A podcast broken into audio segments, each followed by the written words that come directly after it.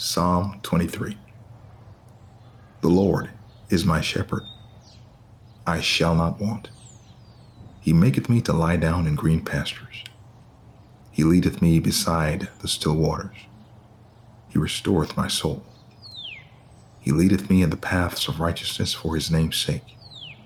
Yea, though I walk through the valley of the shadow of death, I will fear no evil, for thou art with me.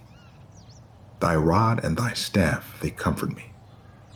Thou preparest a table before me in the presence of mine enemies. Thou anointest my head with oil, my cup runneth over.